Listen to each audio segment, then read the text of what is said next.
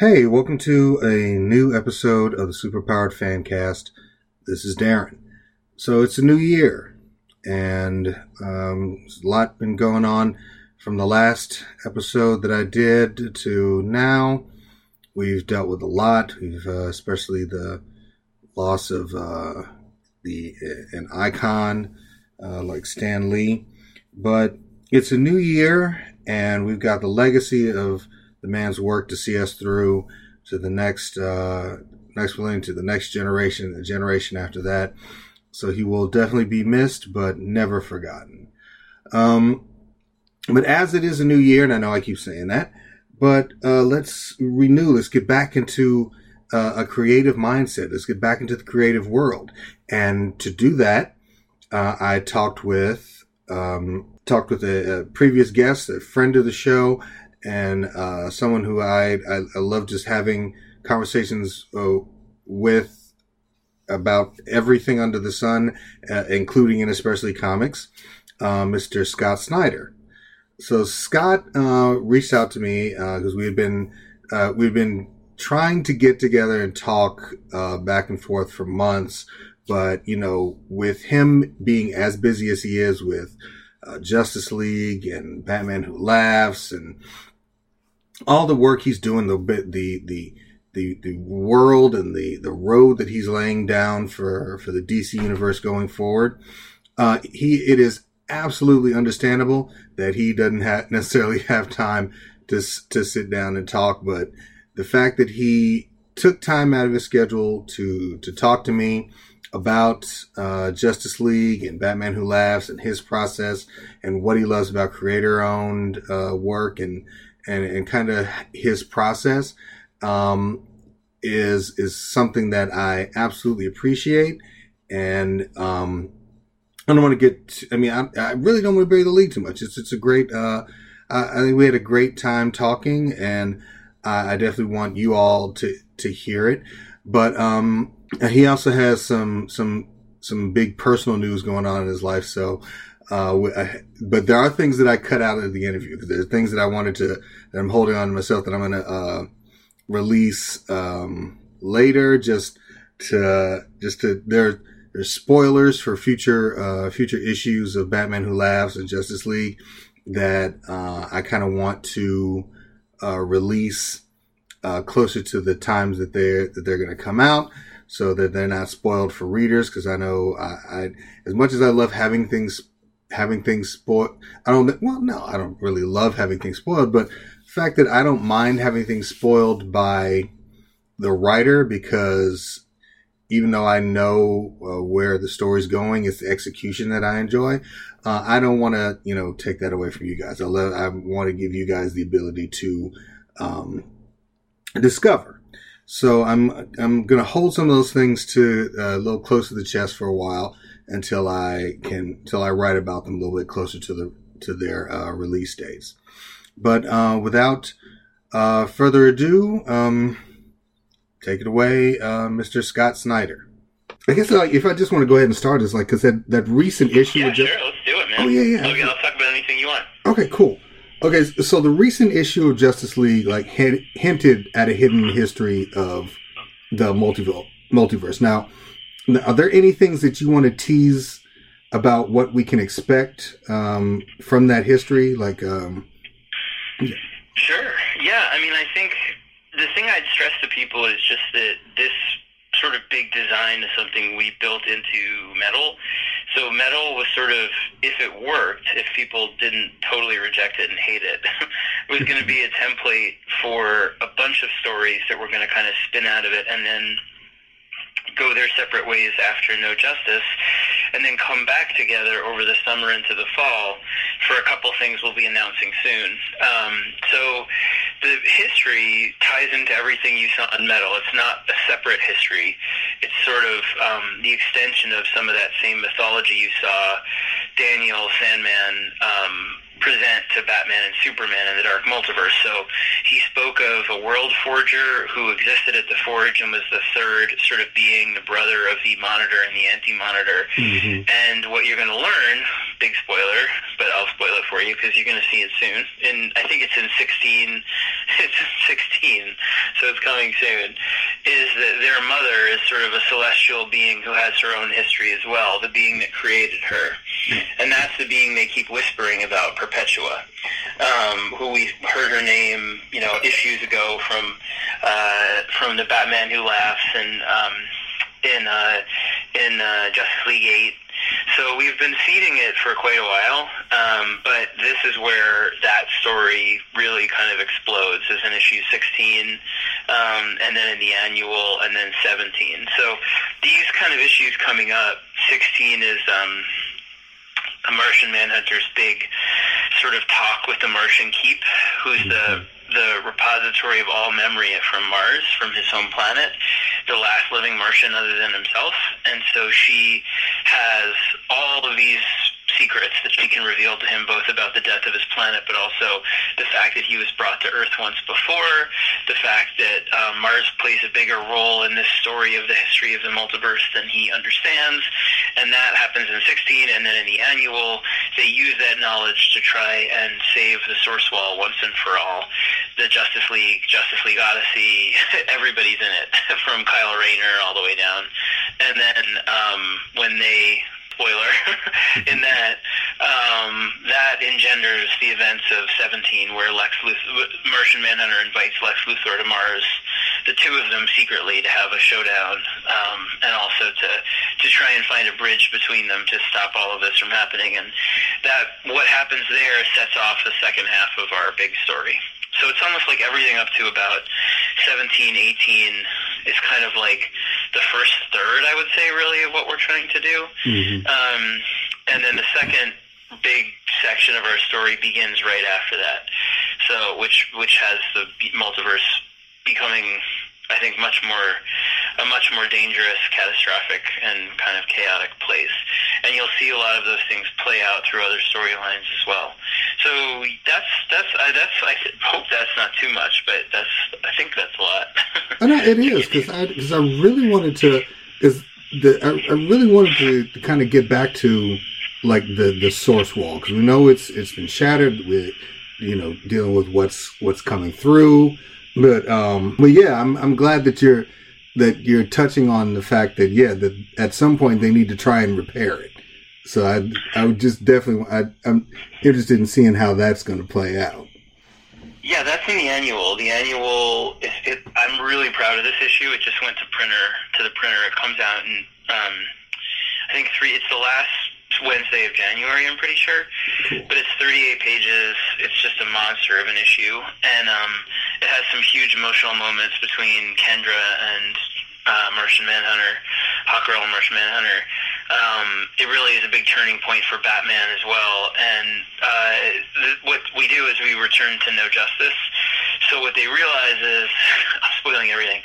What they realize is um, the Omega Titans, as scary as they were, were actually the source wall's alarm system. Mm-hmm. Essentially, when it breaks, these things need to power themselves up in order to be able to go back and and patch the wall with these different energies. Mm-hmm. So they have to recreate the entropy titan that they destroyed in No Justice to be able to patch the wall. And that's part of Kendra's big story in her role. So that whole sort of epic takes place in uh, in the annual, and the results of that then feed the second half of our big story. So it really is like I mean, it builds to. I'm going to give even more, but we're building to a big Justice Doom war. We're building to. Um, Luthor's kind of final final plan, um, which is really going to spread across the DCU in summer. Mm-hmm. So we have a really big design, and the rise of Perpetua herself, the being who um, essentially is. Uh, you know, the most powerful in the DC universe, and whispered to Barbatos to create me- the story of Metal um, her return and the idea of what she wants to do to her sons because of what they did to her is pretty fun too. So there's a lot of stuff between that. Um, I think you know uh, we've been teasing characters that are coming back, a lot of things that we're going to play with, but this is really my big kind of soap opera opus with James Tynion, and it's sort of like the biggest story I could possibly do at DC in a different format. I've never done something that's like 50 issues long. Batman, I spent 50 issues on, but I always treated it as like one arc. Every arc was a singular book. You mm-hmm. know, I didn't mm-hmm. understand how to do a run like this until the end of Batman, where I started to do you know, Endgame into super heavy and that stuff. Mm-hmm. Um, but you know, when I started Batman, I really just didn't think they'd ever keep me very long. So it was always like, how do I swing for the fence and do one story they'll they'll I can do that will be the best thing I'm capable of at this point in my career. Even though Death of the Family was always kind of a part one, I didn't. I was like, if I don't get to do part two, at least I can do this. So it was always that. And Justice League is designed as one long narrative. You know, it has its arcs mm-hmm. that you can fit into books, but it's not designed for a single trade at all. It's designed for you to get immersed in it and feel it as one giant tapestry story that kind of goes all over the DCU and involves different characters in different ways. You've taken on this new, un- you've taken on this new undertaking uh, with this with this uh, 50 issue arc for just like what what do you, what would you say would are some of the challenges like not you know not even in a bad way. What do you what do you find is some of the uh, some of the things that have challenged you as a storyteller?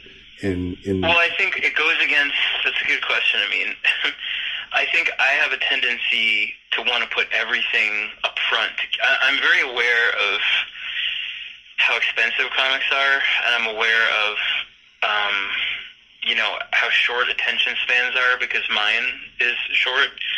Um, and I think I'm also aware of how the ways in which we consume entertainment are changing really rapidly.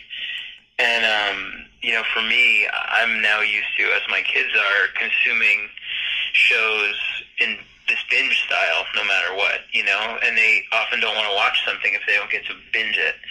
So there's mm-hmm. kind of a whole, I think, at least for me, uh, muscle memory from being on Batman and you know that sense of always needing it to be at its absolute biggest, most explosive kind of and personal all at once that I'm not good at decompression. You yeah. know, I'm not one to be like, this is going to play out over 20 issues or 40 issues. I'm like, it's like Metal was only six issues technically, and it was a humongo nutty event. That's what my I'm, I'm built for that a lot of the time, you know. But my roots, where I came from, you know, with American Vampire and the stuff that I did in prose, was what I'm doing on Justice League, which is much more kind of, you know, novelistic. So I enjoy this stuff a lot more when it's spread out. No, I don't enjoy it more. I mean, I just, I'm enjoying the process of getting back to that kind of more expansive storytelling. So the mm-hmm. challenge is, I think, making sure that nothing feels decompressed I don't think it does on Justice League, but making sure also that you don't reveal too much or stuff too much in too fast. And with the exception of the first arc, which I wanted to feel almost just so loaded with ideas and and energy and concepts and crazy moments that you could just feel we were trying to just shake you by the throat and say Justice League isn't the book that it used to be and it's something that um, kind of demands attention for the kind of the ambition that it has and the scope for the DCU. Mm-hmm. Outside of that arc, I'm trying to really balance it and have it be something that um, is character driven and and personal and emotional, and yet at the same time always kind of has its high concept, you know, over the top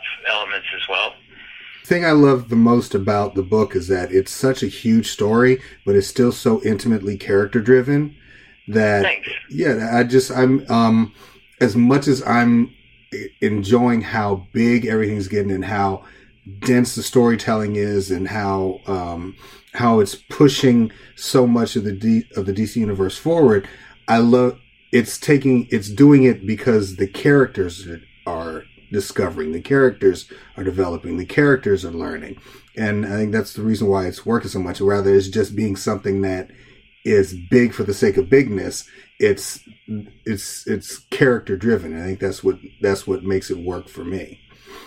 That means a lot to hear. I'm trying hard. You know, it's just uh, I think sometimes um, it's funny. I'm also learning a lot from James because mm-hmm. his he's been doing so many team books for so long, and yeah. team books. American Vampire can be a team book at times, but you know, outside of occasional arcs, I'm so I'm so used to just single stories, single character stories that it's a lot of fun to sort of um, have him, who was my student a long time ago, now kind of help me be a teacher about how to balance such a large cast of characters. Yeah, I was going to ask, did you ever, um, you ever get, you know, sometimes when you're writing something and you, uh, when you're writing Justice League, do you ever think, okay, wait, you know what, I'm getting, I'm making this too Batman centric like I'm falling back into my Batman. Uh, oh yeah, Batman I mean, I think I think on Justice League, I think I've been pretty careful to uh, actually keep him pretty minor. So he, I'm more worried that I'm almost giving too much screen time to other characters like Martian Manhunter and mm-hmm. Hawkgirl and Superman comes in really big, and you know John Stewart. I really, I, I think I do worry about it, but I um I'm trying to play Batman for comic relief a lot in the first few arcs. Yes. and then um what happens is he really has a moment after the annual where he's he just he sees it clearly and he's like you guys don't keep you're not looking at it but we're losing all the time like we're he's playing us at every turn and this is this just could be too big for us we're going to need to change our thinking. And he starts to go down a bit of a dangerous path with that. So a lot of the kind of humor at his failure and those kinds of things, I think, takes on a, a more emotional, um, a more emotional kind of uh, element once we get past January. Yeah, and on that note, I mean, because I, I think what's the reason why I another thing that I'm enjoying is is that like even though uh, you know Batman has his his his factor and his voice and his um, his ability in in Justice League. You're still kind of keeping like the Batman Who Laughs story is just mm-hmm. is just definitely just straight Batman, and it's and it's pushing so many like different boundaries that I like. I just just on issue two, I I've I've been completely blown away with just everything that you've been been doing with it, and and Thanks, man. Yeah, and Jock's Jock's art has just punctuated everything. It just made everything just like. Oh, he's bringing his A game, dude. Oh he's, yeah. He he's been waiting to do this one with me for a while. You know, when I wrote the character, created him for Metal with Greg, I knew I wouldn't have time to do a good story with him where he really was facing off with Batman specifically because mm-hmm. Metal was such a bonkers, gonzo, over the top DCU event that I knew that I, the best I was going to get is like one fight with him. Yeah. So um, I started planning it before we did Metal. I said if, if Metal is a hit, I said to Dan DiDio and Jim Lee, I was like, can I do a Batman Who Laughs story? And uh, they were like, yeah, sure, you know. And I said I wanted to do it with Jock. And so I've been planning it a long time, and it was something that I wanted to do both for my own sense of balance, I think, because Justice League is so cosmic and like you said, it's really character driven, but it's got a big cast. And this I wanted to be really intimate. I wanted to do something that would flex the other side of your my creative musculature entirely and be like, okay, this is you know, uh, dark and really, really psychological and intensely up close all the time. You know, and I wanted it to feel like coming home to Gotham, but yeah. doing it in a way that went past anything that I'd done. So for me, you know, I don't really know when I'm going to come back to Gotham again in a real way anymore because the book with Greg Capullo, Last Night on Earth, that's a DCU story. Not like Metal, it's it's a quieter, darker story, but it mm. takes you across the DCU, and it's the cast is very large. It has everybody in it from Vixen to Wonder Woman to you know Lex Luthor and Superman, everybody, Spectre. Right. So it's all over the place. Where this is like a Gotham Gotham story, and I don't I don't know if I have I really don't know when I'm going to come back again. You know, so that for me, it's not that I don't have ideas. I have a lot, but I mm-hmm. mean, I you know I want to give other people a chance in Gotham, and I had such a great long time there that I don't want to crowd it. Mm-hmm. Um, but when I have a really special idea for, that I love, like this, then I'm willing to do it if I can do it right. And so DC was really generous and was like, you can work with whoever you want. We have Eduardo Risso for the Grim Knight um, One Shot and Jock and David Baron, my partners from Black Mirror. And mm-hmm. I wanted it really to be an exploration deeply of whether or not Batman is lying to himself about being effective at all. And Batman Last comes here and is like, out of all the Batmen in the multiverse, you're the worst. You're yeah. the weakest. You're the you're the saddest. You get no contentment. You achieve nothing. And I'm just gonna blow past you. You're gonna see. Like, and so it's a it's a really deep meditation on not only for me at least like what makes Batman happy, but what um, what uh, why it's almost kind of whether or not he's doing the right thing.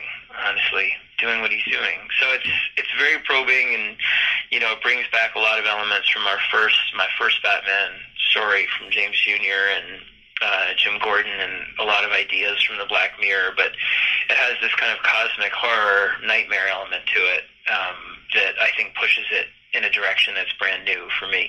So I'm really proud of it. Oh yeah, I mean absolutely. That's one of the things that you know. Ever since he was entered, he was introduced. It's been. I think I I, I know uh, fans have been clamoring for you know them to go up against each other and what that would look like, and it's the fact that it's you it's it's physical, it's psychological, it's uh, it's so many elements to it that uh, that are clicking. Like I mean, because I'm sure you've been asked a lot about the inspiration behind it. And my question is like knowing that it that it's an in game scenario that Joker has considered. Like I, I just I've always wanted to know why is Joker so disturbed by Batman Who Laughs presence? Like is it like well, is it fear or jealousy? Like what? It's funny you should say that. I, I just lettered that scene today. It's in issue four and um, right after that, we're doing like a Grim Knight one shot that shows mm-hmm. his story and what he's been doing here. And as much as people, I think sometimes are like, oh, one shots. This is a this is honestly a fantastic issue. I'm not yeah. trying to sell it to you on the cheap. If you don't if you don't think it's great out there, anyone listening to this or reading this or whatever, I will eat my hat. But Eduardo I mean, I've always wanted to work with him, you know, and the level of darkness he's bringing to it is amazing. It's basically an origin story for Batman if Bruce, if Joe Chill dropped the gun in the alley after shooting Martha and Thomas, mm-hmm. and Bruce Wayne picked it up and shot him. And then everything forward from that is him taking control of Gotham through lethal force. And the thing I, I would just say as a side note, it's a total side note, but I know that we try. I'm trying to be also very sensitive to the idea of artists. A lot of the time, really like drawing him with lots of guns because it's so odd to see Batman with guns yeah. and that stuff. But that's not really what he's about. He he actually barely uses guns in the story. He really more what makes him scary to me isn't that, but he he hooks into Go- into Gotham's systems, and on his world, he's sort of a multi-billion-dollar industrialist. He's a whole walking military complex. So, mm-hmm. if you um, if he wants to kill you, your car just goes off a bridge because he has stuff in your GPS. You know, you wouldn't even know it's him. Or like CO2 comes out in your apartment and just kills you in the middle of the night, and you don't know he did it.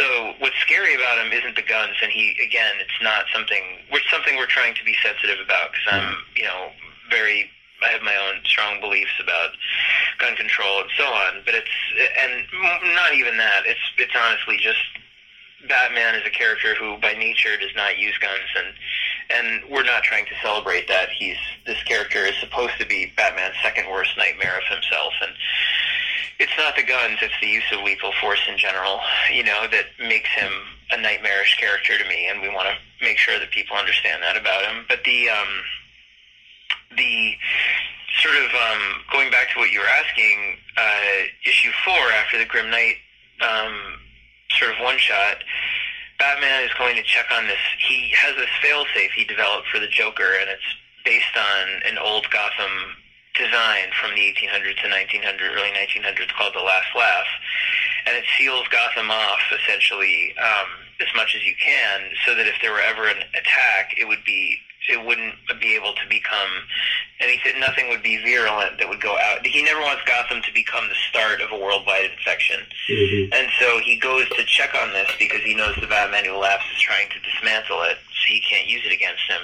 And he's at this underground reservoir, and the Joker's there, and um, he attacks him. Of course, he attacks the Joker, of course, but Joker's really weak. His heart's all stitched up, and he's really scary looking and uh, he says to Batman, um, "I never wanted this to happen," you know, and he's like, "Well, you put that."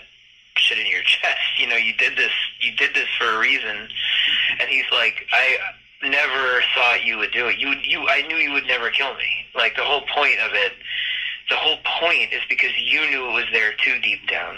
And always at the end of the day, my role, and he says, I'm I'm evil. Don't get me wrong. Like I'll kill and maim and do everything horrible. Mm-hmm. But in Joker's mind, it's to make Batman stronger and continue the stance with him forever. That that kind of goes back and forth between meaninglessness and meaning. That he says, everything you do, I'll try and tear down and dismantle and try and get you to doubt every belief you have all the time. And I believe I'm right that you should, but it will never, I never want you actually to break, you know? Yeah. So he's like, that thing out there is not what I, I didn't want that, you know? Hmm. So it's, it's very, to me, Joker doesn't want Batman ever to cross that line. In my version of the Joker, mm-hmm. he doesn't want but he doesn't have the he doesn't want Batman to kill him. He loves bringing him as far as he can towards that, and he will do everything in his power to do it. And he, he doesn't hold back, but he has faith in Batman himself not to cross that line. I think too. So the Batman Who Laughs is a total abomination for them both, you know, which is okay. why I think he hates him so much and is scared of him, the Joker. And they face off as well again. You know, Batman Who Laughs is he's he is so fun to write because he is scary as hell, man. In issue yeah. four, in issue four, there's a scene with him that gave me like chills writing him, where he he tricks Bruce. He surprises Bruce by hiding among people at one point. You don't know he's there, and he, when he comes out, I just writing it gave me the chills the way that scene in Death of the Family when Joker is moving through the police station in the dark did too. It's just some scenes you just like, I what am I doing? This is too spooky. Yeah. Well, I mean, because he is so disturbing. That's so like you. That's why I wondered about that. But just your your view on the Joker just was really really profound, and it I mean, it, it definitely answered my question. So my question is, and, and another question I have is it because he seems to be so focused on on Bruce? Is he only concentrating on Bruce, or does he have plans for the rest of the Bat family? Well, Joker. I mean, with Joker, Joker to me is locked in a in a kind of battle with Bruce forever. The two of them are two sides of the same coin, and mm-hmm. the the Batman who laughs is kind of the abominable thing if you like melted the coin together.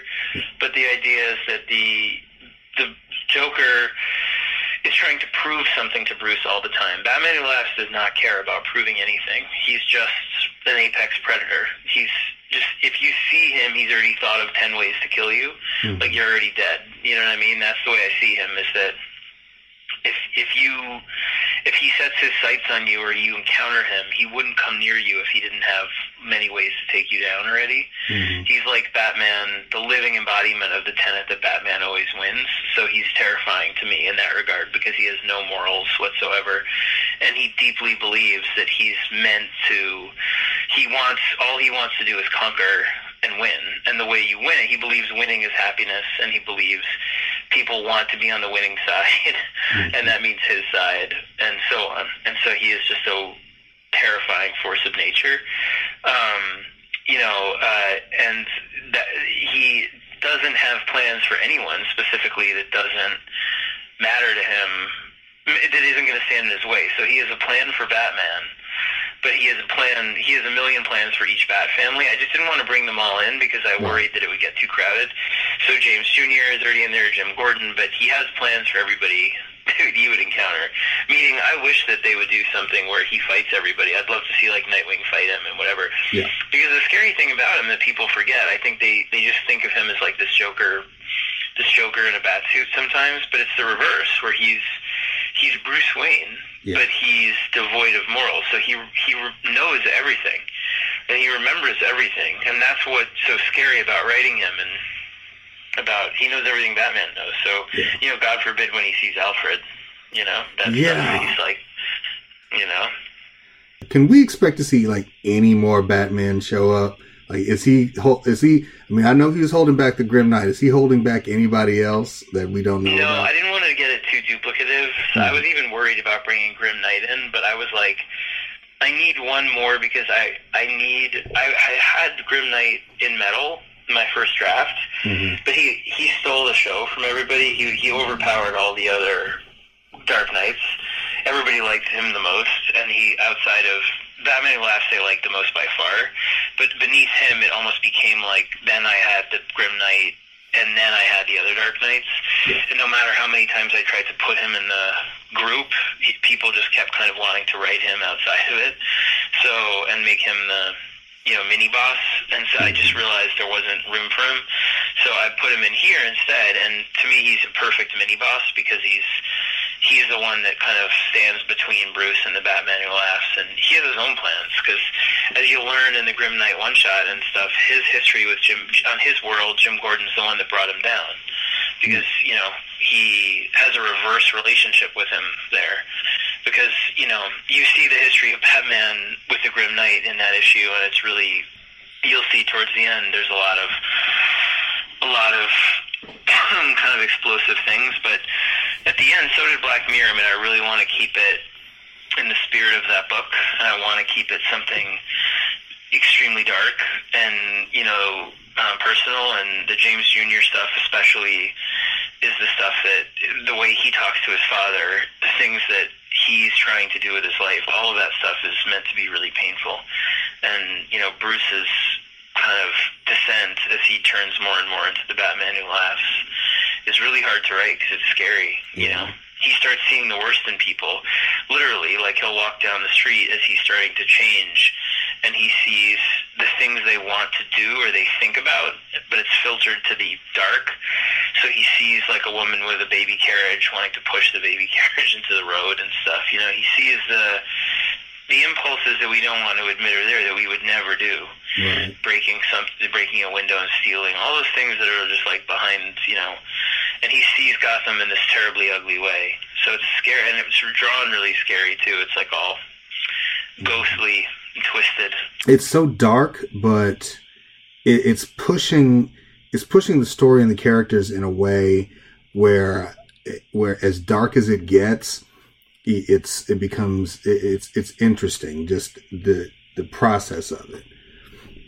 Thanks, and there's still I try and keep some like there's occasional moments of humor, like even in issue two when he's like, "Get your effing hands back in that effing clown." yeah, yeah, Alfred, things like that. And then there's the defibrillator in three and four. Four has a couple moments that I really like too, where he has some. It has some. This four is pretty dark, but it's got um, it's got its it's got its touches. So, do you feel like there's a a, a different um, do you get into a different? And I know this is probably gonna sound dumb, but do you ever get into? Do, do you get into like a different like mind space when you're writing a team book versus when you're writing a uh, a, a, a single character kind of story? Oh yeah, entirely. It doesn't sound dumb at all. It, it they're all really different, you know, and I can't write them at the same time. I have to take like um at least a week on each book. Mm-hmm. So when I'm working on Batman Who Laughs, like I am this week, um, the office doesn't send me. I don't get anything about Justice League. Meaning, I'm not. I don't want to see it. I don't want to talk about lettering. I don't want anything from it. You know. So I'm on a schedule where that, that's doable. Meaning, I, I'm not like I don't care if it's late. I just mean I get. You know, I work in a way with them where they set me a really good schedule and a rigid schedule. It says if you get this done here, this done here, this done here, and I've you know I'm proud of the fact that I'm never I'm I'm really never late with things. You know, there mm-hmm. I mean I'll be you know I might be a day or two or hand in something partial, but I'm usually pretty early with everything. So um, I just need the mostly for exactly the reason you're asking. I need the compartmentalization of it. Like if it gets late and I have to write two books in one week, it's just a mess. I need I need the week to just be isolated. So if I need to look things up, if I need to think about, go for a run and think about the world of that story, I have the boundary of the weekend on either side, and it's just this week is just this book. So, you know, a lot of the time you wind up I'll read stories that are similar to the one I'm working on, or Mhm. that stuff to get in the mindset. And so I've tried to just really immerse myself in that one book for that week. But it's very different. I mean, writing a team book, it's more just the tone. I mean, Justice League. If you think about it, a lot of the books that I'm working on this year about sort of the potential for darkness in human nature and Mhm. whether we're more naturally inclined towards that than towards good. Um, but you know, you wouldn't know it necessarily to look at Justice League, which I think is, you know, Jarro and Batman and Aquaman, sea gods attacking in cosmic pirate ships.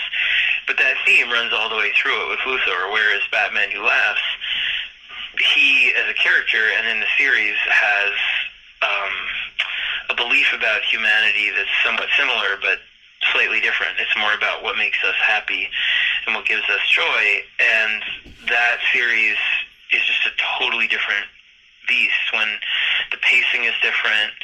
The um, the way you stru- I structure scenes is different. You know the um, priorities are different. The tone, everything is different. You know, so it's like writing completely different um, worlds at once. You know, so I need I need a big break between them Okay. Well, even yeah. if they explore similar subject matter, you know. Right. So I mean, you you you find a way to just say, okay, well, this week is just all uh, Justice League, and I don't want to think about anything else. Like I have to get I have to get from point A to point Z in Justice League this week to tell Yep, this. and they know that. Like in the office, like they help me. So like this week, for example, you know, I'm writing a draft of Batman Who Laughs Six, and I'm going to hand it to them. And at the end of the week, they'll look at it, give me notes. I'll do those notes over the weekend, and then I'm finished with Batman Who Laughs until I want to go back to it. Jock is only drawing; he's still just drawing four now, so I have plenty of time. Like I'll return to it in a couple weeks and look at it again. Right. But this week, Justice League um, 22 is where Jorge is, and even though um, he's he has like 10 or 11 pages left, so he won't be done for two weeks. Next week is my my thing to do Justice League 23.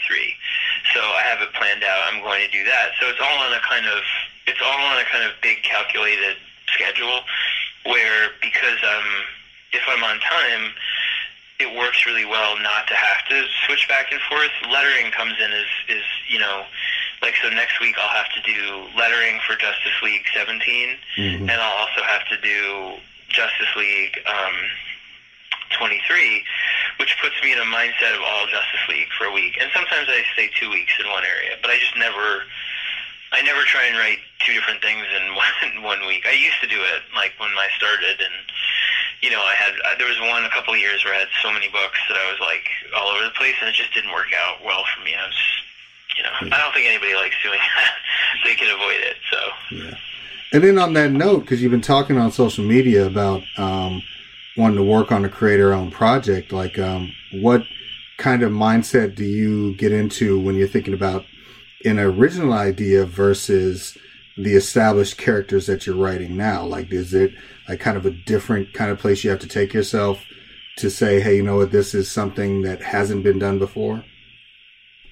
Yeah, it's completely different. They're like the most different, and I've been working on a lot of creator own lately, just on the side for myself, like just for my own kind of peace of mind.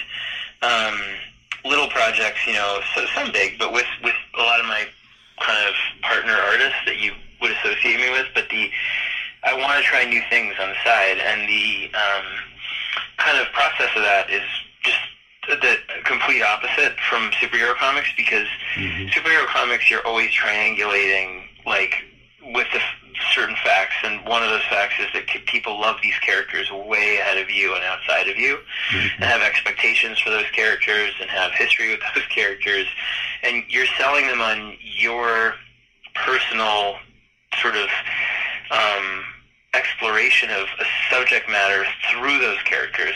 They already love the characters; they just don't know if they love you writing them. You know, um, if they pick up the book. In creator owns, there's no expectation, and the only reason they come there is usually because they have some affinity for you or your, you know, your writing, or you're selling them an, on an idea they've never heard before. So everything is the is the opposite. You're nobody knows the characters better than you because you made them up. Like nobody knows the mythology better. There's no history. There's no continuity. There's no anything. So I love working on them both simultaneously. Not to say weak, but working on having projects that are going that flex such incredibly different muscles because it keeps me really young as a writer and fresh because mm-hmm. they just totally opposite sides of my brain. Where I'm working on one right now that's a a creator on that's a horror story about a guy who discovers the pieces of a film from the 1930s, like it might have been a great horror movie, like Frankenstein, you know, from the studio system in the in the 1930s, but got mm-hmm. destroyed in a fire. Um, and so he tracks down the director and screenwriter of that film, who's still alive in a rest home, who's like 102, and he goes to find him and say, "What what was this film?" And it begins this horror story that takes place all in the rest home. It's pretty fun.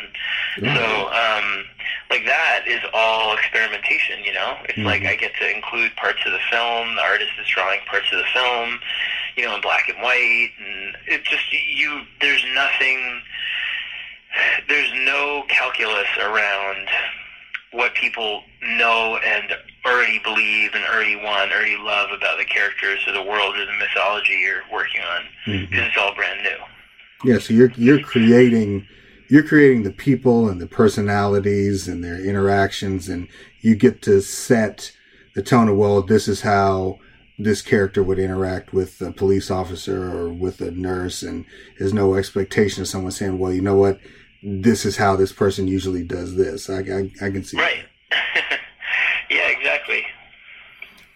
Well, I know I'm definitely looking forward to it. Um, to anything creator owned you have coming out, just because I, I, I, I, I love the the balance between like I love uh, reading when uh, like when Jeff uh, Lemire is, is writing uh, the Terrifics. I love reading it, but I also like reading uh, his uh, his other stuff that's not uh, that's not Me DC. Too. So Black Hammer and everything, yeah. Oh yeah, like, I, love, love that stuff. So it's um, so I I like the I like the difference because it it always feels like a it, it almost kind of feels like you're looking at a writer like stretching his legs a little bit and trying something different, and there and and that can only enhance the thing that they're going back to work on that's established. Because it's like, I hey, totally agree. That's a really good way of putting it. Well, on that note, I really want to thank you again for for your time. I know you. I know. Oh, I sure. definitely know you're you. You've got a lot of stuff going on, and I do. and I don't want to keep you from it because I am reaping the benefits of it. So. Oh, well, thanks, brother. I appreciate it, Darren. And um, let's just make a habit of it. I know I say that, and then we I get lost. But now that you know let's get into a rhythm where we'll we'll try and talk more often about some of this stuff. Yeah, absolutely. Anytime, anytime you want, uh, let me know, and I will make fun night. And I would say I know you're going to be. Uh, I said I know you're going to be busy coming up soon, so I'm. so this is definitely going to. So I'm going to definitely let you set the tone, even if you just want to call and say, "Look, I." I need to talk to an adult for uh, for a few minutes. Absolutely, that would be a lot of fun, man. I'd love that. Yeah, absolutely. So great. All right, man. Well, I'll talk to you soon, and um, yeah, just give me a heads up when you're gonna publish it, and I'll retweet. I absolutely will. I All right, have a good night, brother. You too. Man. So that was episode 51 of the Superpowered Fancast. I want to thank you all for listening. Um, you can always uh, find news and reviews. Uh, you can re- uh, find my review of Batman Who Laughs number two on uh, on my website, superpoweredfancast.com. Uh, you can find my reviews of Justice League and all the Justice League issues on Geeks Worldwide. That's the GWW.com. Um, you can always follow me on uh, Twitter at superpoweredfan. Uh, you can check out uh, our Instagram at superpowered fancast or our Facebook page, facebook.com slash superpowered fancast. Uh, until then, uh, or you can email me at uh, superpowerfancast at gmail.com. Please, uh, if you like the episode, uh, write a review on, on iTunes or anywhere that you get your your podcast from. I really appreciate the feedback. I would love to, to know more, uh, who you would like me to talk to. I have some, some other, uh, uh, creators and writers and actors and people that I'm that I'm reaching out to uh, to talk to this year, and I'm trying to uh, get to more cons and do more interviews and just kind of bring more uh, new and exciting content. So, but your suggestions are absolutely wanted and and uh, it's and please let me know uh, what you think and what you like and what you don't. And um, until then, until the next episode, uh, this is Darren saying thank you for listening.